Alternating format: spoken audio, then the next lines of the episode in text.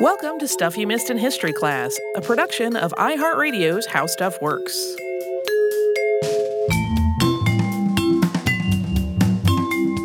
Hello and welcome to the podcast. I'm Tracy V. Wilson. And I'm Holly Fry. We have uh, some behind the scenes on our live show on barbecue, slash our tour through three cities in Texas, uh, which was an adventure. A totally different adventure from the last time we went to Texas. That's true. Uh, last time we went to Texas, we got diverted to Shreveport. Uh, this time, all of our travels were pretty smooth. All of our travels were pretty smooth. Before the time that uh, we, so we had gone to do a live show at the Dallas Museum of Art. On approach to the Dallas airport, we got diverted to Shreveport, and we found out we had been diverted once we were on the ground. That was a whole uh, little adventure. Uh, but then also the one time I had been to Texas before that by air, I had what continues to be the worst in-flight experience of my life in terms of the turbulence level, and it put me off of flying for more than a decade after that. Uh, and so I had I had some assorted Texas travel baggage. And once I was home from all of it and had not even had, like there had been, I had had no flight delays of a meaningful amount and like pretty smooth flights. Everything went really smoothly. I was like, okay, I feel pretty good about this. Yeah. Uh, Knockwood, I mean, I almost, I... Uh, even though we're done with tour for this year, I'm mm-hmm. scared to say it all went well. Like something will come and bite us in some way we haven't foreseen. But we had uh, pretty good fortune throughout our travels, both in the yeah. Midwest and through Texas. Even I, on one leg of it, had like a fifteen-minute turnaround in an airport where I had to make a connector. And that went fine. Big thanks to the Delta app for now having maps in the app of the terminal you're flying into so you can see exactly how you have to get to the next place. That's nice. Because I just booked it off my flight and I knew exactly where to go and I made it no problem. Like I literally got to the next gate as they were boarding my group and I just walked right on. So it worked out perfectly. Um, but yeah, we had a great time in Texas. We ate a lot of spectacular food in every city we were in. Mm-hmm. Um, I, I feel like I need to apologize to you because when we talked about Lexington barbecue and your form of slaw, even though we, whenever we have a live show, we try to get that outline to one another ahead of time, more so than we would if we were recording the show in the studio. And we review it several times because it is live and you want it to be as smooth as possible. But for some reason, even though I had read it probably at that point seven times, I had always completely missed that whole thing about ketchup being used in the coleslaw that you grew up with. And so yeah. when it came up in the show, I was like, what?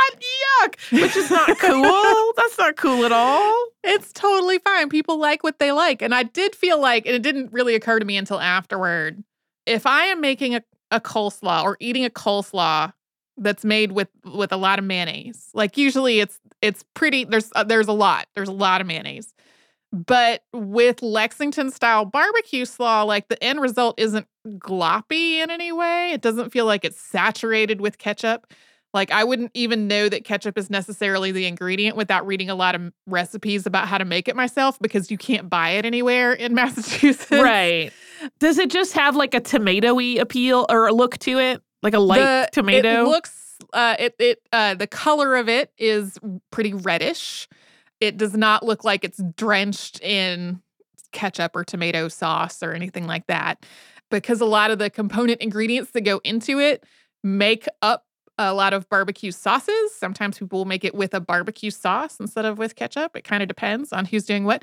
But it winds up having a spicy quality to it. Huh. Um, I really enjoy it. So my favorite thing in terms of Lexington-style barbecue is to have a barbecue sandwich with the slaw on top. Uh, served on a hamburger bun. Really delicious. I know I'll, everyone in the audience is like just waiting with bated breath. What kind of barbecue does Tracy like best? Um, that, so for folks who were not on any of our Texas tour, I think apart from the random scattering of North Carolinians who were in the various audiences who have transplanted to Texas, uh, the revelation of what that slaw is like just brought on abject horror from everyone. It was a little shocking for... Yeah. For the audience every night.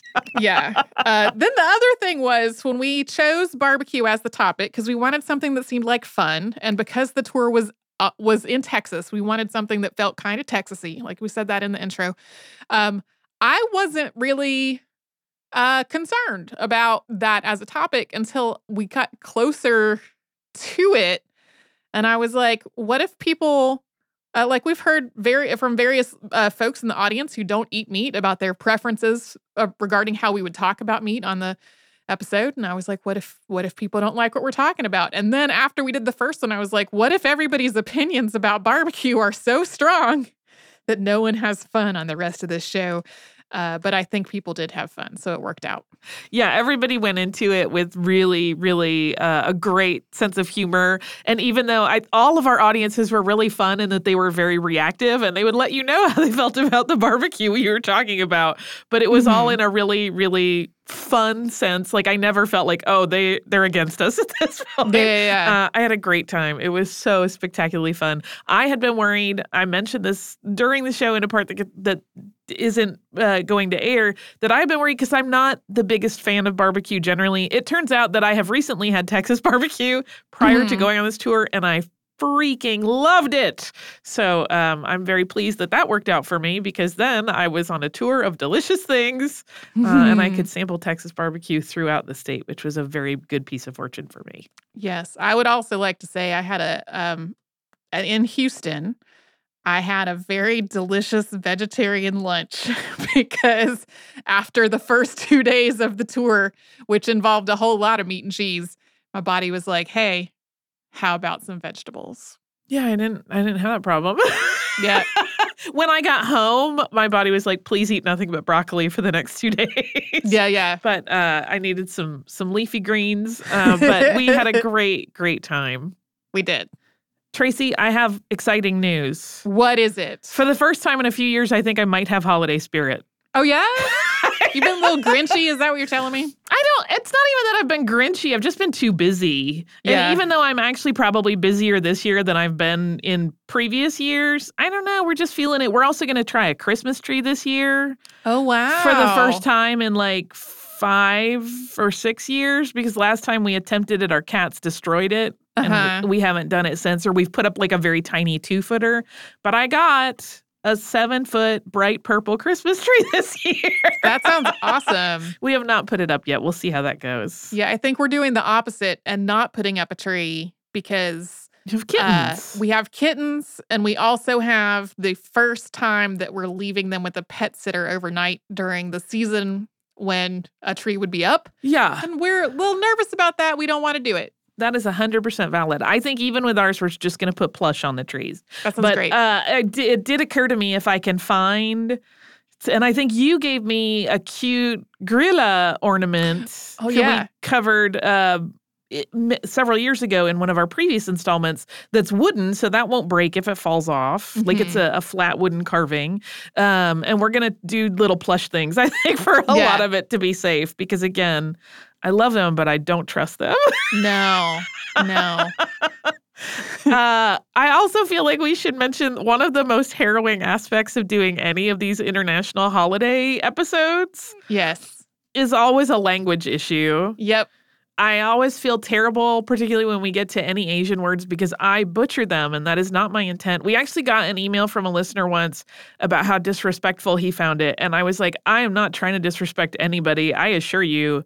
I'm just not good at this. Yeah, neither of us speaks a tonal language, which Japanese is not, to be clear. But, like, neither of us speaks a tonal language. And uh, there's a lot that goes into trying to get pronunciations right on the show. Like, there's a ton of time that is spent trying to fine-tune. But even at the same time, for the vast majority of languages on the planet, you and I are are beginners, like yeah, absolute beginners. It's like being on your first day of a foreign language class. Every you, time. Every time. um, so yeah, there's uh, there's a lot of time and effort that gets put into that. But like we're always going to sound like we don't know how to speak this language because we we don't. Yeah. I also have the really bad habit of, because the only other language that I've spent a good deal of time with, and I'm not even proficient in it, but I'm better in it than anything else, is French. Mm-hmm. I pronounce everything with a French accent, well, which is terrible. We've also gotten that as advice from someone on pronunciations before. Like, I just heard it works really well if you just pronounce everything as though it sounds French. And I'm like, that's not correct. That's a fast way to uh, offend a lot of people and make sure they don't know what you're talking about. Uh, though it might sound pretty just in terms of, like, musicality. Yeah. Uh, probably not for the best. But uh, yeah, so I it's one of those things I also really, really loved. I did not know much prior to this episode about the seven lucky gods. Mm-hmm. And I kind of love that idea of uh, visiting seven different shrines and just kind of spending time with your hopes for the year in that way. Yeah. Uh, which is something I'm trying to figure out, like a, a way to incorporate a similar idea of just um, not just rushing through my... my resolutions list, which I make sure. one every year, and I love them. I, I'm a big fan of the resolutions list. I know it's not for everybody, uh, but really thinking about what I'm, what I hope for in the new year in a way that's a little bit less goal-oriented and more just hopeful. Yeah. So that's lovely. This episode ended up kind of giving me uh, food for thought about how I think about twenty twenty. So you you did the research on this one, and when you sent the outline to me, um, I. Th- thought that the seven lucky gods were entirely new information. But then when I went to get artwork for the episode and I saw pictures of them, I was like, oh, I've seen like this picture. Yeah. And this grouping of like, I've seen this in a lot of places. So it was nice to, to have the context for this imagery that I've seen and that I was already familiar with and didn't realize. Yeah, and even though they all do have individual personalities and and um, associations in terms of their virtues, they usually are depicted in a group together. And I had similarly, I had seen images of them, but I didn't realize what I was looking at. So right. I felt like this kind of expanded my worldview a little bit and opened up my brain. So thank you for the world of of history and traditions, because we learn stuff that can impact us in positive ways. Uh, yeah, I, I hope that is how listeners feel about things as well. Uh, and once again, I just want to make sure everybody, no matter what you're celebrating, has a fantastic, fantastic end to the year. Yeah. And if, if you're celebrating nothing, I also hope that you yeah. have a great year end. Yeah. The holidays can be rough for people. It comes with a lot of different, different flavors of baggage. For sure. Uh, and if just getting through the end of the year is what feels like success for you, bravo. Uh, we hope that you have that and that it is the smoothest possible journey through a potentially difficult time. So thank you for listening all year round. Uh, and we really appreciate having you with us this year and every year.